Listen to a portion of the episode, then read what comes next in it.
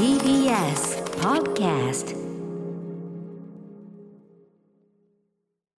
時刻は6時30分になりました。9月21日火曜日。TBS ラジオキーステーションにお送りしているアフターシックスジャンクション。パーソナリティの私ライムスター歌丸です。本日は所属事務所会議室からリモート出演しております。そして火曜パートナーの宇垣美里です。ここからはカルチャー界の気になる人物動きを紹介するカルチャートーク。今夜は不定期企画漫画家さんいらっしゃい今回お話を伺うのは番組初登場の漫画家さんの鳥飼茜さんです。もしもしはじめまして。はじめまして、よろしくお願いします。はじめましてよろしくお願いします。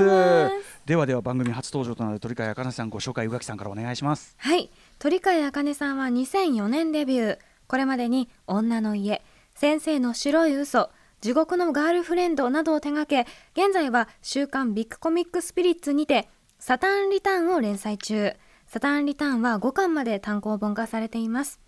18年には自身の日記をもとにしたエッセイ「漫画みたいな恋ください」を発表さらに現在公開中の黒木華さん江本佑さんが漫画家夫婦を演じる映画「先生私の隣に座っていただけませんか?」では江本さんが演じるえ敏夫が描く劇中漫画を手掛けていらっしゃいます。はいということであの図らずも今週私ねムービーウォッチメン映画表がまさにこのうん。先生、私の隣に座ってくださいませんかですからね。はいちょっと後ほど私からもこのまああの鳥飼さんの劇中で出てくるこの漫画ね、えーに関するお話も伺いたいですし何より宇垣さんね大ファンですもんね。多分ほとんどえ全部かな？読んでると思います。ということで。好きです。あのね いいんですよ女の家とか地獄のガールフレンドとかって結構女同士の話が私、あの女系家族というか、うんうん妹もいて母と、まあ、父はほとんど仕事でいなかったので「わかる!」って言いながら読んでました鳥飼先生今日は宇垣さんが 熱い思いをぶつけてくると思いますのでぜひぜひよろしくお願いしますはい、こちらこそよろしくお願いします。After Six Junction. 生放送でお送りしていますアフターシックスジャンクションこの時間は漫画家の鳥飼茜さんにインタビューをさせていただきます。鳥飼さん引き続きよろしくお願いします。はい、よろしくお願いしお願います。しますまずはえ現在週刊ビッグコミックスピリッツで連載中の鳥飼茜さんの最新作サターンリターンどんなお話なのか紹介します。サターンリターン。主人公は新作を書けない小説家梶律子彼女はある日かつて最も心を許した男友達葵が自殺したことを知る。その日をきっかけに律子は喪失ばかりのそれまでの人生を見つめ直す。やがて律子は担当編集の小出とともに葵の死の謎を追い始める。葵の取材を進めているうちに長年書くことのできなかった小説そして喪失ばかりの人生と対峙していく。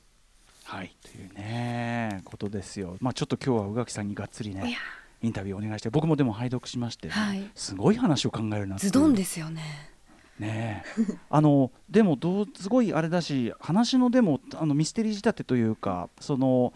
葵さんがこれあんまりあれだなどこまで言っていいのかなその葵さんが生前に残したいろんな手がかりをもとに一人また一人とその関係者が増えていくのがまたちょっとミステリー単純にこう話の推進力もめちゃめちゃ強くてこう、うんめもう次から次へと読んでしまいました。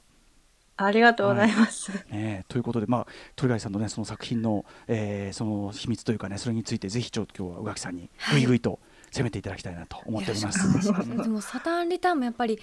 まあ、葵っていう一人の男に対してのこう女性がいろんなまた面で、うん。こうなんかそれぞれに見せる面が違ったりとか心を許してる部分が違ったりですごくなんかまざまざと女を見せつけられているというか 解剖されてるみたいなその全てがこう当たるわけじゃないんですけど知ってるとかちょっとあるとかなんかもうぐぬって思いながら 読んでました。なんでしょうね。なんかやっぱりその基本的にいろんなどのような作品の中でも、まあ、大体20代から30代の女性が主人公のことが多くってかつそのまた彼女たちの決していいところばかりではないどっちかと見たくないなみたいな面をこう、まざまざと見せつけられるっていうふうに私は感じることが多いんですけどそれはは意識してるポイントなんですか、うん、そうですね。あの、あんまり楽しいこととか、そうだな、幸せな妄想とかっていうのが自分は苦手なところは確かにありますね。なんか過去に拝見したインタビューでは人が見せ、人が見たくないものを描かなきゃというふうに発言されてるのを見てでも確かに見たくないところをすごい見ちゃうんだよな鳥飼さんの作品の中では。でも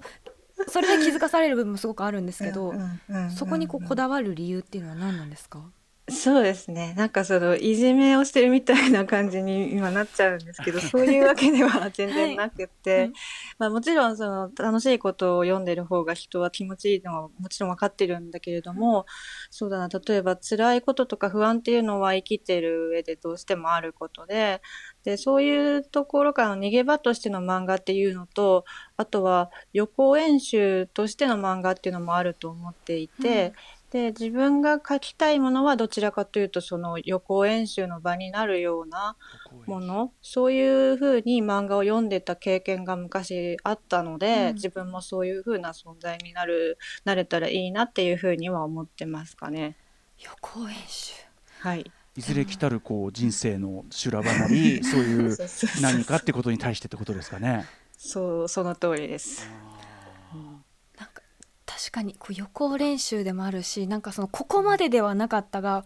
この半分ぐらいの地獄にいたことがあるみたいな こうをこう思い出してでもそれをこう言語化してくれたりもしくはその彼女たちの心情の中であなるほどってこうなんて言うんでしょう自分の中で因数分解できるというか自分がどう辛かったかが言葉にできるようになるっていうかそれはある種のうんちょっと痛みを伴う治療に近いなっていうようなうん気はすごくしてます。そうですね。なんかやっぱ辛いことが起きた時って、うん似たようなことを見聞きするだけでちょっとなんか乗り切れるような時ってあると思うんですよね。うんだからそういうふうにちょっとでもなれたらなって思うので、あの意地悪でやってるわけではないです。もちろんもちろん。大好きなんですよ。ベース大好きなんですけど。いやあのそれはすごい伝わってます。あよかった。嬉しいです。ありがとうございます。それらのその作品の出発点っていうのはどこからそのアイデアですとかインスピレーションっていうのは得てるんですか？うん、なんかやっぱり自分が、あの生きてて身近に近辺で起きる小さな出来事とか、まあ、すっごい小さな引っかかりとかっていうのと、あとはなんか同時に外側社会で起きている大勢の人がなんか今思ってる不安とか不満とかが重なるところっていうのが多分あって、でそういう重なるポイントが出てきた時に初めてなんか物語にしたいなっていうふうに思ってやってます。なんかこうある種いろんな作品の中で例えば小説家今回の「サタンリターン」だったら小説家だったりとかあとはあのイラストレーターだったりとかちょっと漫画家を志していたりとかなんとなくその鳥飼さんがちょっとニュアンスひなんかこう被るようなキャラクターが多いのはやっぱそこある種自分の引き出しからの部分が多いってことですか？そうですね。痛いとこ疲れなったなと思ってるんだけれども 結局やっぱ生活が近い人の方が書きやすいですよね、うん。細かいところとか生活時間とかももちろんいろんな職業を取材して書くのもね楽しいしいいと思うんですけど、うん。はい。ちょっとそうしたいなと思います。はい。その一方一方というかまあその多分延長線上にあるのかもしれないんですけど女性のその心情とかで、まあ、読んでて私も女性なので非常に理解できたりとかあのかつちょっとなんていうの女性のドライかつ現実的な部分っていうのをしっかり書いている一方で男性がとってもロマンチストだったり女性から見て男性のその理解できない部分の理理解できなさみたいなのがすごくこう私は読んでて現れてるしやっぱりなんだろうなある種の「こいつら何考えてんねん」がすごく 私も思ったことあるみたいなのがすごいある入ってるなって思うんですけどそこもうんご自身の経験とか考えてることに近いってことですか？うーんなんかそうですね。男性がどのように書かれてるかっていうのも客観的にあんま把握できてないとこあるんだけれども、あの一方で例えば女性が結構その逆にドライでだったりとかなんか合理的に書くみたいなことで言うとなんか実際はあの人それぞれ半々だと思うんですよ、うん。そのドライだったりロマンチストだったり合理だったりうん。感情的とか、でそういうのが多分なんかその社会で求められてるのが女性の方はちょっともうちょっと感情面強めとか、男の人の方が合理的強めとかってあると思うんだけど、なんか本来の姿を描こうとしたらその逆ぶりになっちゃう。ん。うん。から女性がリアルよりリアルで見てるよりちょっと合理的に見えたりとかじょ男性が反対に感情的になったりっていうのは、えー演出？なのかな、そっか。はい、自分はそう思っているのかもしれないあです。とひょっとしたら読者によってやっぱそれはだからその大きく見えるとかちょっとずつ違うかもしれないですね。僕むしろ、うん。あの男性キャラクターのいろんな行動原理に時々「お前身も蓋もねえなこの野郎」みたいな。うん「なんだその身も蓋もないそれは」みたいな、なんかそれをすごい感じたんでだからこう今お二人の話聞いててそっか、あの多分その拡大してる箇所が違うのかもしれんとか思って、そうか うん、そうですね思いなが確かにら聞いてました。そうそうそう読む人のそのまあメンタリティとかそうそうもしくはそそうの持ってるものによって全然変わるのかもしれそうない。そうそうそっねかおも読ろい。み方がたくさんある面白い作品で。で、はい。まあ、かつどの登場人物も言えることだと思うんですけど割とそのちょっとした言動とか些細なこうやり取りの中ですごく傷ついたり、その部分をこう拡大解釈して泣いちゃったりみたいな、あのこうずさっときたりって影響を受けるあの描写が多いかなと思うんですけどこの人たち生きるの大変そうって思ったりしてたんですけど鳥飼さんも割とそういう部分はセンシティブってことですか？センシティブです。うん。大変じゃないですか？大変でもなんか他の人を生きたことがないからうん。わからないですね。自分がこんな感じだなと思います。割とあのなんなんでしょうそう思うのは私も多分かなりその部分があって、私は言葉に裏の裏の裏まで意味を持たせて喋るので 相手もそうだと思っちゃうんですよ。ですか？でだから私なら嫌味の意味で使うけどこれはどっち？みたいなちょっとちょっと。だからすごい。すごいうんうん。なんかこう分かるって思いながら読んでたん会話ですよ。しづらいわ。いるじゃないですか。時々不用意な発言。それうんうん。喧嘩みたいなこうっていう発言をする人。なんかそれそのなんていうか言葉をすごく重く受け止める感じを漫画の中から私は受けて分かるって思ってたんですけどよかった。ありがたいです。私一人じゃなかった。ある ある読みそのだからその他者同士の深読み地獄っていうかそういう話でもありますもんね。うん。ほん本当には相手のことって、ね、本当に分かるってなんだって問題もあるしなんかそのそこがこうやっていくうちにどんどんそのそ底なしのなんていうのかなゴールのない問いに入っちゃうようなとこもあるからそこはだから鳥貝さんも宇垣さんも似てるのかもしれないですよねそこはね。思考の仕方がね。光栄です。光栄です。仲良くなれるといいです。やった。はい。やっぱりでもその鳥飼さんの作品の良さでもあると私は思ってるんですけど、いい意味で非常に居心地の悪い作品が多いかなと思うんですけど、それは最初から意図してその居心地の悪さを演出しているのかそれとも意識せずそうなったのかどっちなんですか、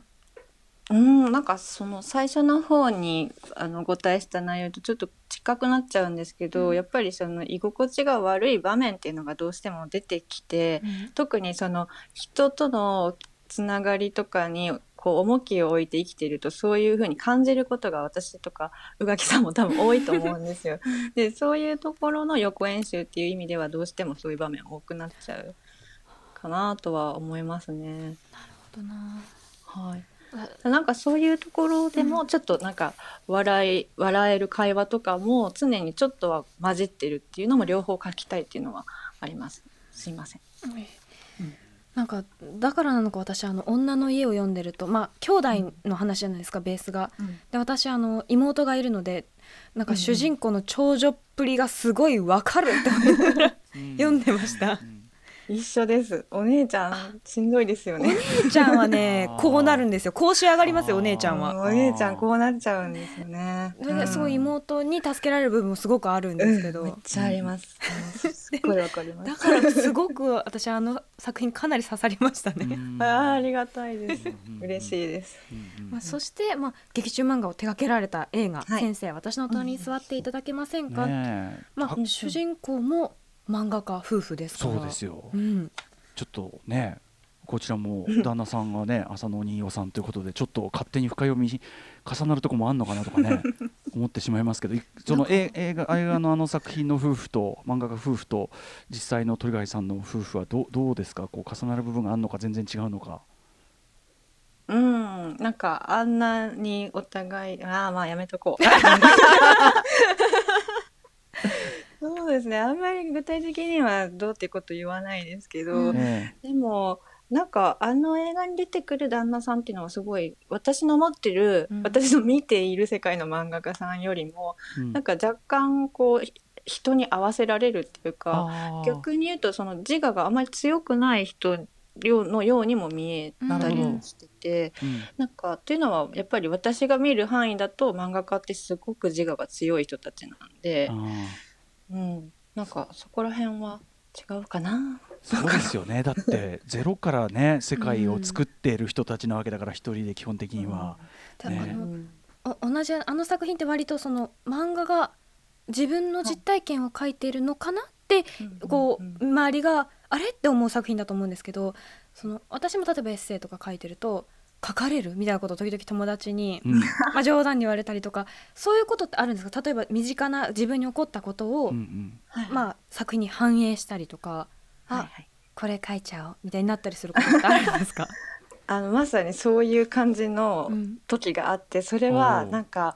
なんだろうな顔表情とかうん。言い回しとか、あなんか怒ってる時こういう顔するんだとかなんかそういう。それもっと怒られません？なんかそういうのはあーっていただきみたいなのは採用したりはし それ本人からこれ私のことですか？みたいな時っていや。あったんですか？いや絶対わかんない。それはあ分かんないよ 上手にそれはね。そうか。ちなみにこの今回の映画のその劇中はい。のその漫画のあれってオフオファーっていうのはどういう感じで来たんですか？